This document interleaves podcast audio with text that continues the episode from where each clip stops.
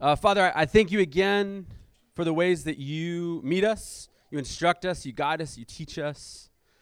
I thank you for the different ways that you bless and encourage. And I pray, God, that you um, would use me this morning to bless and encourage. And I pray that you would take this message and use it to bless and encourage um, so many people uh, in our spheres, uh, in, our, in our relational spheres, in our spaces and places. In Jesus' name, amen. All right, guys. So, so if you are uh, new, uh, we are in a series called Renew about renewing your commitment to Jesus and his Jesus' church and her purposes. And we've talked about what the church is and the things the New Testament calls followers of Jesus to do uh, in regard to the local church. And so we're looking at what it means to be really what it means to be a member of a local church. And to, to organize this series, we're using what we call the four G's of church membership. And, uh, and just a way to organize kind of what the New Testament says. Uh, it's gather, grow, give, and today go. It's this idea, uh, the idea we're going for is, is uh, the, uh, sorry, the idea of going is a big one in the New Testament. Uh, Jesus actually gave the church a go mandate in what is commonly known as the Great Commission. In Matthew chapter 28, verses 18 to 20, it says this Jesus came near and said to them, All authority has been given to me in heaven and on earth. Go therefore and make disciples. By the way, disciple in Greek, it's, it's the word mathetes. It just means learner or pupil, or some people like the language apprentice. And that's an important word because it means we're learning to follow Jesus. None of us are perfect. We're in process of learning. It's like someone learning a trade. It says, Go therefore and make learners of all nations, baptizing them in the name of the Father and of the Son and of the Holy Spirit. Verse 20, teaching them to observe everything I have commanded you. And remember, I am with you always to the end of the age. So Jesus gives them this commission. He says, Go. Go and make people who are learning to look like me, learning to love like me, learning to live like me, learning to value what I value and do what I did and have the same heart and character that I had when I was on this earth to embody who Jesus is. And it can feel like a tricky thing to do lately. I think uh, for our brothers and sisters in other parts of the world, it's always been a tricky thing to do um, but it feels so complex. I've talked about this recently. Um, it feels like it's so easy to be misunderstood as a Christian in at least Southern California kind of 2022 culture. It's like they're hearing so many things we're not saying and assuming we're saying things. Yeah, just assuming stuff we're, we're, saying stuff we're not saying. It can be really hard to live out our faith. Um, we're going to be reading a lot from a book, uh, but that's not a new problem, as we're going to see. Um, we're going to be reading a lot from First Peter today.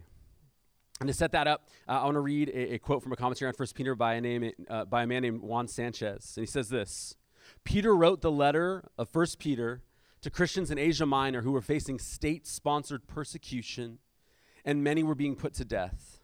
Now, most of us don't face universal state sponsored persecution at this time. We are encountering the reality of increasing hostility toward anything Christian.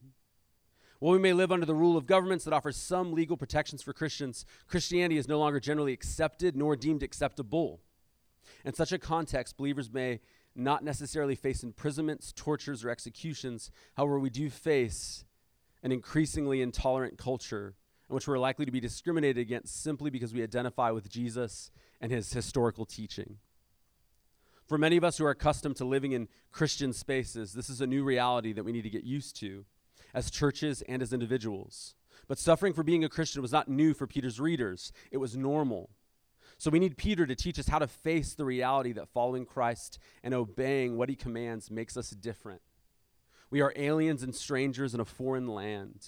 We need to learn how to endure unjust suffering in a society where Christianity is, again, increasingly unwelcome. We need to learn how to live with joy and hope and love when we are mocked and maligned and misunderstood because of what we believe and how we live.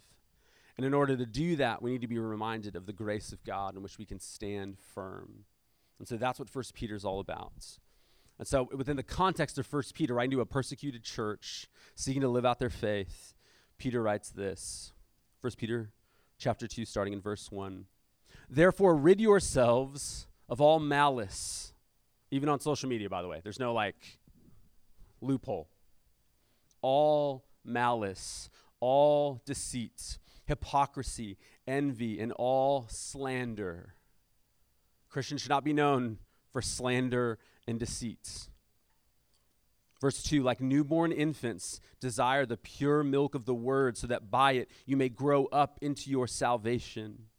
If you have tasted that the Lord is good, as you come to him, a living stone, rejected by people, but chosen and honored by God, that living stone is Jesus himself. Verse 5 You yourselves, as living stones, a spiritual house, are being built up to be a holy priesthood, to offer spiritual sacrifices acceptable to God through Jesus Christ. For it stands in Scripture See, I lay a stone in Zion, a chosen and honored cornerstone, and the one who believes in him will never be put to shame, even if people are trying to shame you. Will never be put to shame. So honor will come to you who believe. But for the unbelieving, the stone that the builders rejected, this one has become the cornerstone, and a stone to stumble over, and a rock to trip over. They stumble because they disobey the word. They were destined for this. But you are a chosen race, a royal priesthood, a holy nation, a people for his possession, so that you may proclaim the praises of the one who called you out of darkness into his marvelous light. Once you were not a people, but now you are God's people. You had not received mercy, but now you have received mercy. And so this passage it talks about what God has done for us in Jesus, but also he's stabilizing them in an identity. He's like, You're a new people. You're in a new family. You belong to a new nation. The passage says that the reason God saved and blessed us is that we might be a blessing to others. This is so important. You can look at this passage and go, God made us this cool new thing. We're on the inside, they're on the outside. And no, he says we're supposed to proclaim what he has done for us to others, to proclaim the praises of the one who called you out of darkness into his marvelous light. And I guess that's what I want to ask about is how often do you talk about the mercy of God to you?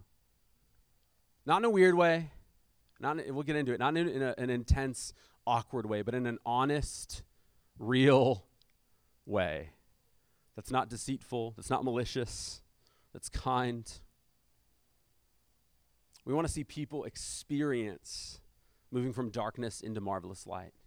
People who feel like they have no sense of self, they were not a people, and then they get to become a people. We, we want that to happen, where people are reconciled to God, where their shame is taken away and their guilt is taken away. They have a new relationship to anxiety and pressure and fear as they're reconciled to Him. And so, since we've started this church almost 10 years ago now, which is crazy, we've seen other churches started out of it, we've had the privilege of seeing some beautiful, broken people meet the risen Jesus because other beautiful, broken people, like the ones sitting in this room right now, did their parts to proclaim the praises of Him who called them out of darkness into His marvelous light. I mean, don't you want stories like that to be a part of your life and your story and your family? But here's the thing as followers of Jesus, here's one thing we need to know. The, the way to see this happen, it starts by understanding again who we are. There's a lot of identity statements Peter threw out, but one I want to throw out that's not in there is this idea of ambassadors. That we're ambassadors of Jesus. 2 Corinthians 5, tw- verse 20 says this. Paul writes, Therefore, we are ambassadors for Christ since God is making his appeal through us, we plead on Christ's behalf be reconciled to God. So we're all ambassadors of Jesus. What does that mean? And one way to, to, to dig into that idea is, is, is, to ask yourself the question what do ambassadors do? What should they do? Some ambassadors do shady stuff, but what should they do? They represent another country or leader to the people outside of that country. And so the idea here is that followers of Jesus should represent their king and his kingdom to people outside of that kingdom. So this isn't just for, for missionaries like our friends that, are, that go to Northern Africa and India and, and people that we've sent out. It's for the stay at home dad or mom who's an ambassador of Jesus to their children. It's for the teacher who is an ambassador of Jesus to their students. It's the software developer who's an ambassador to his office or the barista represents Jesus to people at their coffee shop or the um, bartender at their bar. If you're a follower of Jesus, you are a representative of Jesus everywhere you go.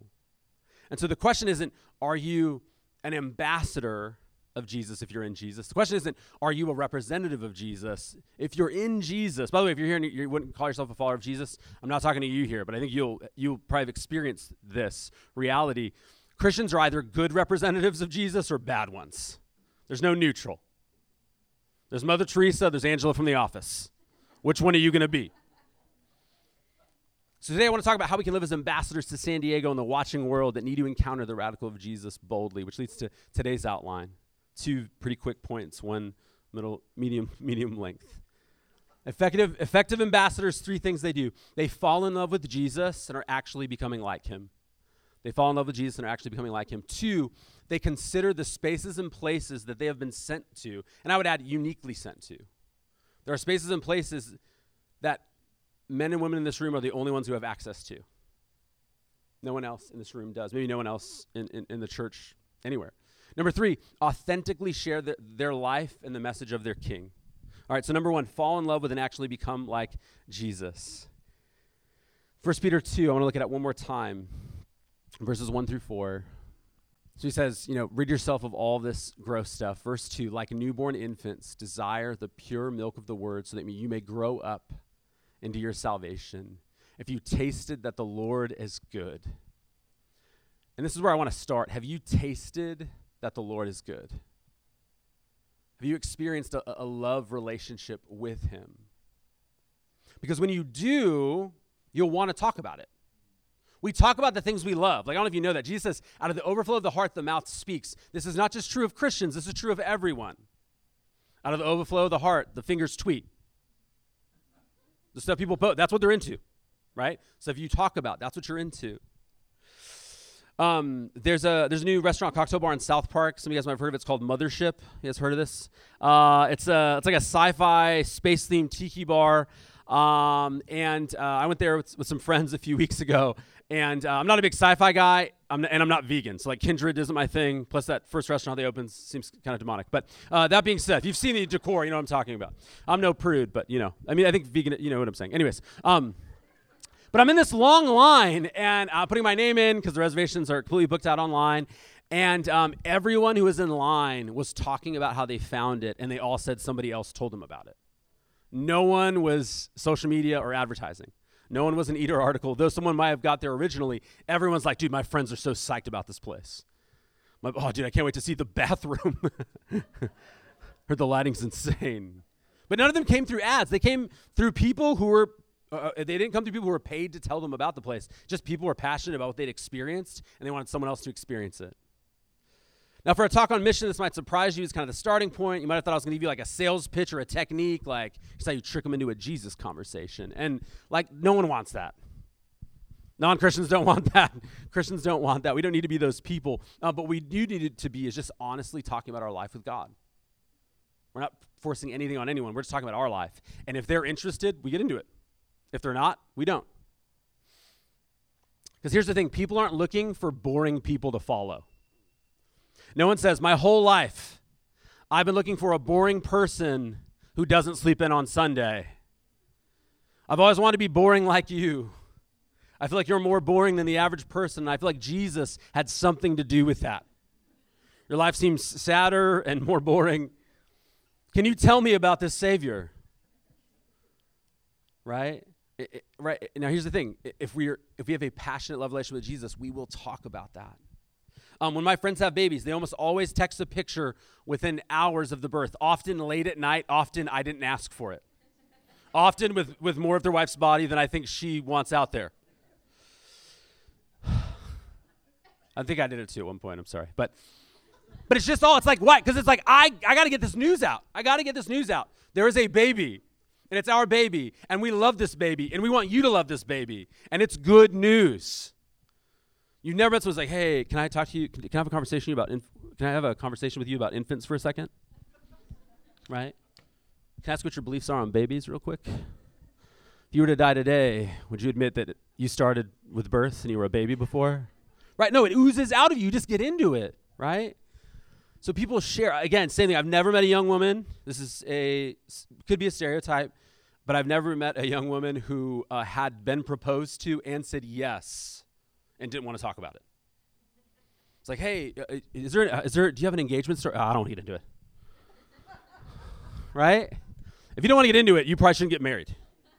You probably should have said no, right? And it's like, no, they're, again, they're volunteering this information. Again, often more information than you wanted, but they're going to town because they're in love. And, and, Buddy the Elf, they're in love. They don't care who knows it.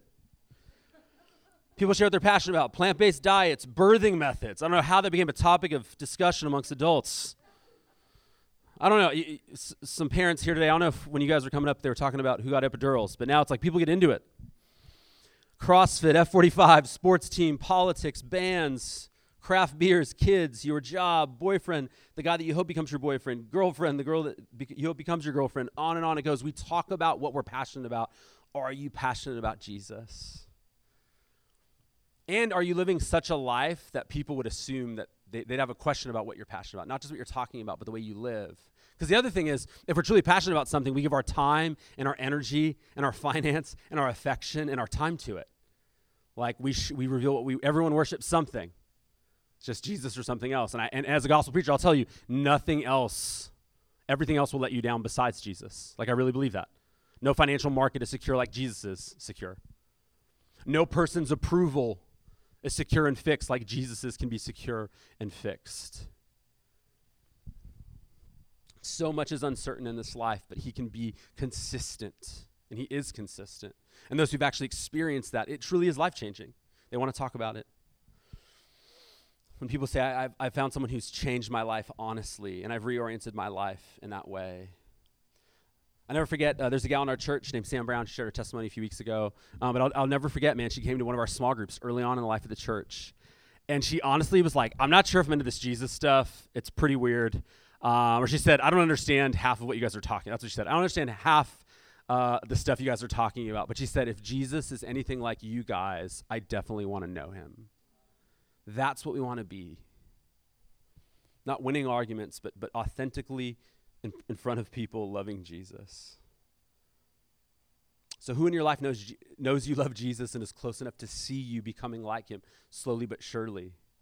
Another thing I would say, I, I know I mentioned it with the kids, um, or with the, the parents with their kids. Um, man, to give unqualified apologies in a culture where everyone takes himself so seriously.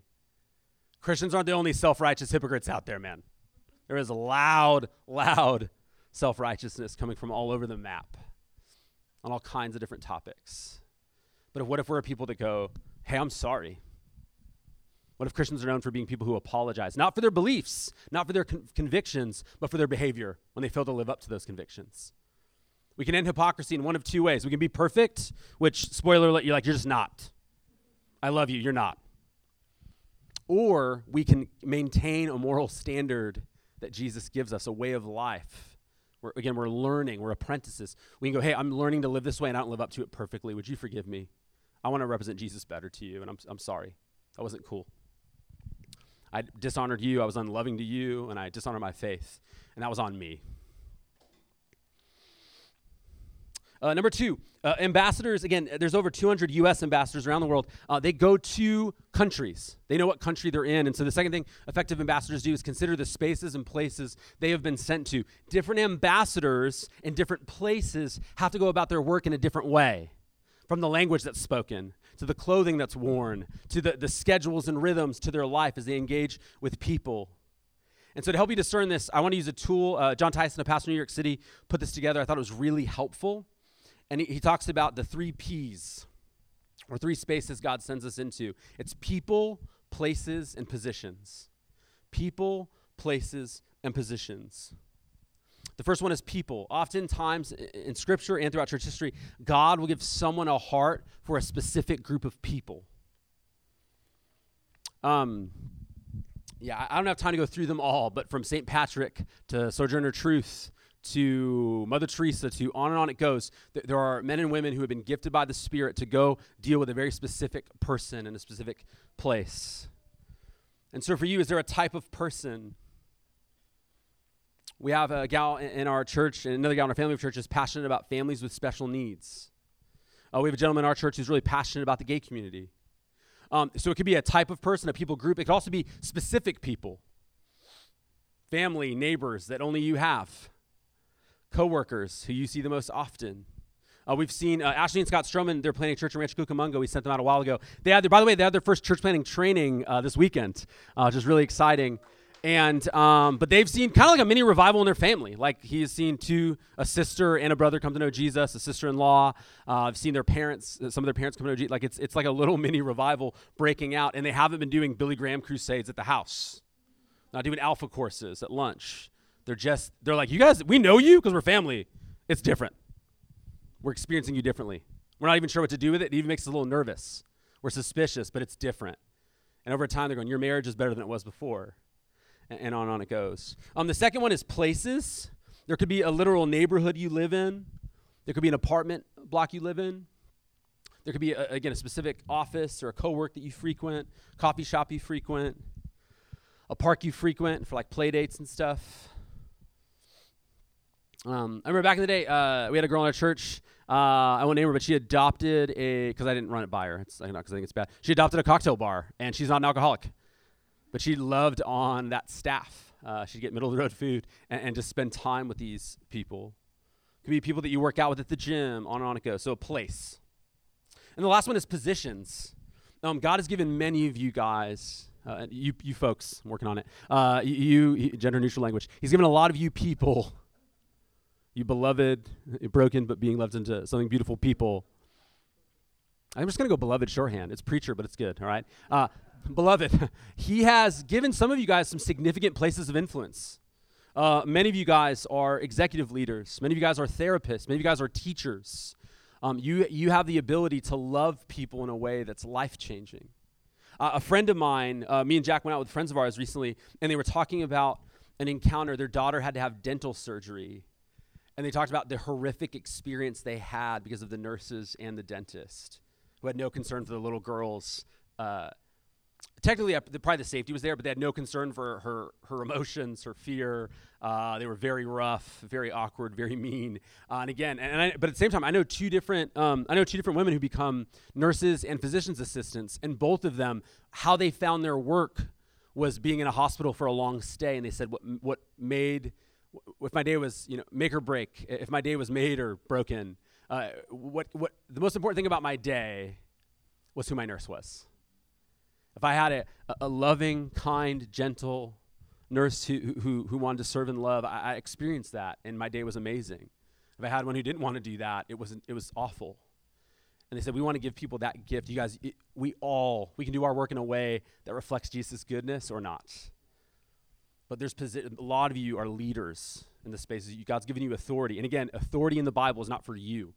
Power is not for you. Power exists to keep people safe and to lift them up to become who God's called them to be. It's kind of a micro, a macro version of the parenting thing. It's, it's to help people become this the person God's created them to be. Uh, Jon Tyson says this about this idea of position. He says, Being sent as Christ's ambassador will not always be grandiose and monumental in the moment. Oftentimes, being sent means being Jesus' hands and feet in daily, small, faithful ways. Praying faithfully for a coworker, babysitting a neighbor's child, working tirelessly to bring change in your industry, or learning a new language so that you can share the gospel with a friend in their heart language. While Jesus was on earth, he was confined to one small, tiny region for his entire life and his daily life consist, consisted of feeding the hungry, healing the sick, and preaching the gospel to that small, rural Jewish people group. And yet his life and ministry shaped all of human history. If you are in Jesus, there's no such thing as a small act of kindness. It feels small, but God takes what seems small and does more than we could ask or imagine with it. I think about the story of the fish and the loaves with Jesus and the disciples, and they have to feed the 5,000. And, and they're kind of freaking out. It's like festival mode. It's like Coachella by, by the Sea of Galilee. Um, there's, but there's no generators. And there's no supermarkets, you know, an hour away. There's no Airbnb to run back to. It's just you're out there, and you've been out there for a day, and you've got and people are hungry, and it's hot, and uh, and they don't have anything. And, and then Jesus, uh, you know, one of the disciples goes, "Hey, that guy's this kid's got like a filet of fish Happy Meal." Couple pieces of bread, got a little fish. Uh, and Jesus goes, Oh, that's all we need. And he takes that seemingly little, insignificant meal and he feeds thousands with it. Jesus takes small moments of obedience and does more than we could ask or imagine with them. so much of what's broken with the American evangelical church is trying to do big things for Jesus, and we don't do this, the small things we're supposed to do, like love people and listen and pray and have character. We don't need to make an impact. He makes an impact with what we offer. But it's what we have to offer is, is seems insignificant, but he does something very significant with it. And then last but not least, um, ambassadors. They authentically share their life and the message of their king. They authentically sh- share their life and the message of their king. Again, 1 Peter 2, Peter says, You are a chosen race, a royal priesthood. By the way, it's not a, an actual ethnos, an actual race. Uh, it's he's saying the people of God are like their own race, uh, that they're their own people group. A royal priesthood, a holy nation, a people for his own possession, so that you may proclaim the praises of the one who called you out of darkness into his marvelous light. Um, at some point, it's not enough to live an abundant life where you passionately follow Jesus. You have to, at some point, share why. So, again, this both and. Again, we talk about what we love. Here's what I want to say. Um, I think for some of us, I think for many of us, being in Uptown and with the way the church is viewed and all that stuff, um, I think most of us are a far cry from being the bullhorn guy. Like we're a far cry from being the pushy, weird jerk, right? Like, like I think for a lot of us, um, we're actually we're in danger of no one knowing we follow Jesus because we're terrified we keep our mouth closed because we don't want people to misunderstand who we are. And for some of us, the, the, we don't need to share the gospel. We just need to disclose that we are Christians. Some people watch your life and you live dope, amazing, loving, loving, generous, beautiful lives. And people think it's just because you're amazing. And then they go, I can never be as good as so and so. Which it's like, no, no, no, no. Jesus is loving you through me. We want to give him credit. Um, so again, it's like if someone asks you, it's like, "What'd you do this weekend?" Right? Um, that's that's a gateway to say, "Hey, I went to a church gathering. Uh, I went to church. You go to church? Yeah, I'm part of a church. What? Or they might go, "Oh, church. Cool, fine." But but you just admit that. Some of us we're like ashamed, right? Ashamed of the gospel. It's like, "What'd you do this weekend?" I didn't go to church. Uh, when I take the kids out, sometimes I just go, "Hey, we don't want to deceive anyone, but when I'm with you, if I'm taking one of them out, I'm like, you got ice cream? They weren't here. They didn't get ice cream." And often I'll tell Calvin, I go, "Hey, man, just don't don't say we had ice cream. Okay, if they asked, I'm not saying lie, but you don't need to bring it up. So don't say I had ice cream. Don't brag." And I had to teach him. So what he started doing is he would walk in and go, "Hey, Clive, we didn't have ice cream." It's like, "Oh, dude, think think no one was thinking that till you brought it up, you know." But that, right, I didn't go to church, right? I might have, I might hit the beach, might have hit, went to a couple brunches. I might be involved in an international drug ring. I'm not a Christian though, right? Some of your first step on mission is your first step is going just disclosing where you're already at, not in a weird way. I love this. 1 Timothy 3 15 to 16. It says, But in your hearts regard Christ the Lord as holy ready at any time to give a defense to anyone who seeks, who asks you for a reason for the hope that is in you. Now, this is a passage, you got to have the reasons, right? Um, this is a passage used by apologetics ministries. Like, we're going to show you the manuscript evidence and the historical evidence. And, um, and I would say more than ever, um, our society's desire for justice and equality that's all rooted in biblical teaching. Like they don't realize that, like they lost track of that, but equality didn't exist before the Hebrew scriptures. This idea that men and women are equal didn't exist. Consent, sexual consent, invented by the Bible, by Jesus, by the church. Science, overwhelmingly invented by Christians. We go on and on. So, so again, there's a place for Paul. I'm doing it right now. It's just so easy. Uh, I, I, get so excited, right? Like to go, hey, here's all the reasons why Christianity should make sense to you, why you should value it, why you should give it a fair hearing. But Peter's not saying, Peter's saying, do that if they ask Does that make sense? He's like, don't just like walk up with a like C.S. Lewis book and go, bang, what do you want to do now? Right? You bring the C.S. Lewis book if they're like, what's good? Why is your life different? We spend a lot of time trying to like know what to say, and we don't spend much time being the people we're called to be. First Peter 3 says, um, yet do this with, uh, the next verse says, do this with gentleness and respect keeping a clear conscience, so that when you are accused, those who disparage your good conduct in Christ will be put to shame. One of the biggest danger, one of the dangerous, one of the biggest dangers for the church right now is the mixing of Christianity and syncretism with like politics. And one of the things, uh, as a guy, as a pastor back in the day, he said when, when, when, when you mix the gospel with politics, it's kind of like mixing um, manure with ice cream.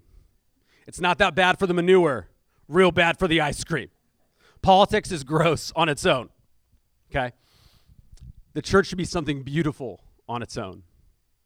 When you mix them together, it is not good. And what we see is people being very not gentle, being very not respectful, not presenting anything. So they're connecting Jesus to stuff Jesus would have nothing to do with, and they're doing it really loudly and unlovingly. And then, you know, people like, see, that's Christians. You ever seen that? You're like, you're like at a street fair, and then you see some. You're like, oh man, that's not. You know, it's not about pol- politics. Isn't the thing? Jesus is the thing. Hell isn't the thing. Jesus is the thing. Um, and so we want to do this with gentleness and respect. Again, does that sound like screaming at someone with a bullhorn, saying if you're if you're a different political party, you're going to hell or whatever? That's awful. Colossians four, verses five to six say this. This is where we're close. It says, "Act wisely toward outsiders, making the most of the time. Let your speech always be gracious, seasoned with salt." so that you may know how you should answer each person. It says, when you're answering with them, be wise. Look for opportunities. Also, you're answering people. Like, love them. He says, make the most of every opportunity. He doesn't say create opportunities. Isn't that interesting? And I hope to take some of the pressure off of sharing. Making the most of every opportunity is um, it's it's it's not being it's, it's not um, being arrogant or like in your face, and it's also not uh, being a coward. Um, it's being an ambassador. Uh, some people are pushy. Some people are cowards when it comes to this topic. And Jesus goes, No, we don't want to be either of those. We want to be humble and bold. Um, I have this, uh, this slide. mentor of ours, yeah, uh, put together. And uh, it's, it's uh, I'm calling it the, the, the missional posture quadrant. Okay? And so here's what I want you to catch. Uh, over here, we've got low boldness. Over here, we've got high boldness. Up top, we have high sensitivity. Down low, we have low sensitivity. Okay? Um, so, top left, this is a lot of people I know in post Christian spaces, like Uptown, compromised. So, you're re- you don't hurt anyone's feelings, you don't want to be misunderstood. Uh, so, you're very sensitive to what you say, but you have no boldness. So, you say nothing in a gracious way. Does that make sense? Um, on the flip side, over here, it's high boldness, low sensitivity right? Uh, this is just offensive. Okay, this is the bullhorn person. This is the mean political Christian guy on Instagram, whatever. Uh, this is the stuff. It, it's what no one wants to be. Best case scenario. Best case scenario. If it's a real Christian, best case scenario, it's saying the true gospel in a non-gracious way. But again, the scriptures themselves don't tell us to, to proclaim that way. And then down here we've got low sensitivity and low, uh, kind of irrelevant. It's like I don't even know what that would be again, irrelevant. Um, but then up here We've got high sensitivity and high boldness. Okay? So we honor people's feelings while not necessarily agreeing with their facts or their ideas. We can honor the person, and we don't have to say that their worldview is one that we agree to. We just go, man, I'm interested in your worldview. I don't have it myself. And I don't have to pretend like whatever you want me to be, I'll be. Right? So we want to be ambassadors. Okay? Um, but what I want you to catch is, is an ambassador is just being you where you're at, not pretending, not being not being this jerk that's not, not being pushy. Uh, I, am a preacher, like uh, like alliteration. Not being pushy and not pretending. Don't pretend you don't know Jesus, and don't be pushy about the fact that you do. Lovingly, consistently in front of them, be who you are, and people will be drawn to Jesus. And, and, and here's the thing why this is in the series is it's one of the things that the church is called to do. We're called to do it together. It's not just you on your own, it's together. Jesus said, By the way that you love one another, men and women will know you're my disciples, my learners. And so, yeah, we're engaging people that maybe only we can engage, but often we want them to get a glimpse of the church. That, or you want to be, or maybe you need to be encouraged, excuse me, and strengthened by the church as you do a hard thing, as you live in a space that, that it might be hard to, to follow Jesus publicly. And so, uh, right now, what I want to do is pray um, and, and ask, and put kind of, I want to pray and encourage us to put ourselves before God and ask ourselves where we're at little prayer diagnostic. Father, I thank you again that you've brought us into a family, a spiritual community. I thank you for um, the brothers and sisters we've been given. We've been given way more brothers and sisters than we could ever dream of. So many amazing people just in this room.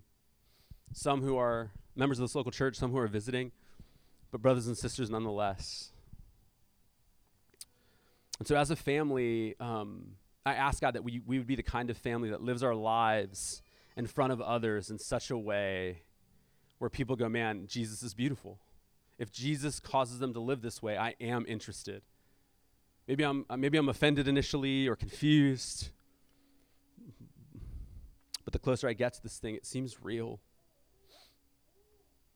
It seems like they actually believe in this Jesus and they actually love like he loves. And so right now, Father, I just, I just pray for those of us who um, maybe we've been arrogant and insensitive and really loud about our faith, like with our words, but not with our deeds. Lord, would you humble us? Maybe we even need to go apologize to people for being kind of the abrasive Christian person in their space.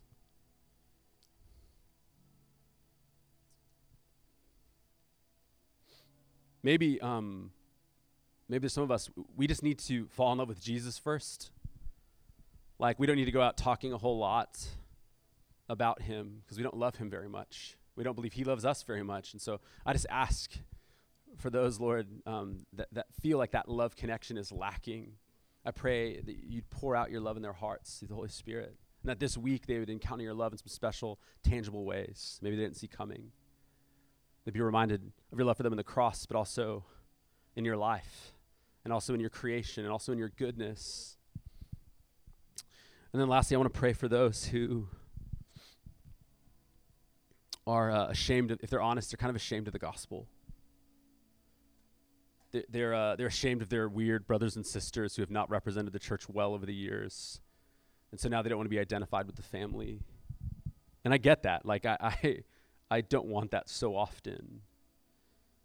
But God, to do that to, to, cut them off.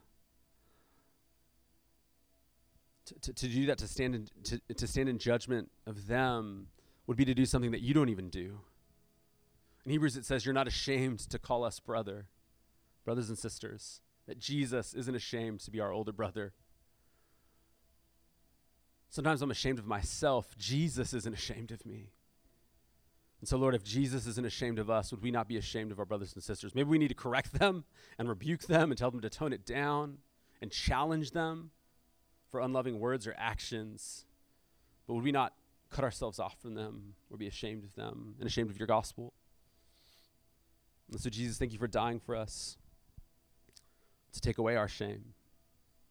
Thank you that we'll never be put to shame if we're in you, regardless of what anyone thinks of us. One of the beautiful truths of the gospel is if we follow and have put our faith in Jesus Christ, one of the beautiful things is that we never have to concern ourselves with the approval of man ever again. No one defines us but you. And so, and so, since you define us, would you help us to step out with humble confidence, with loving boldness, with compassionate conviction?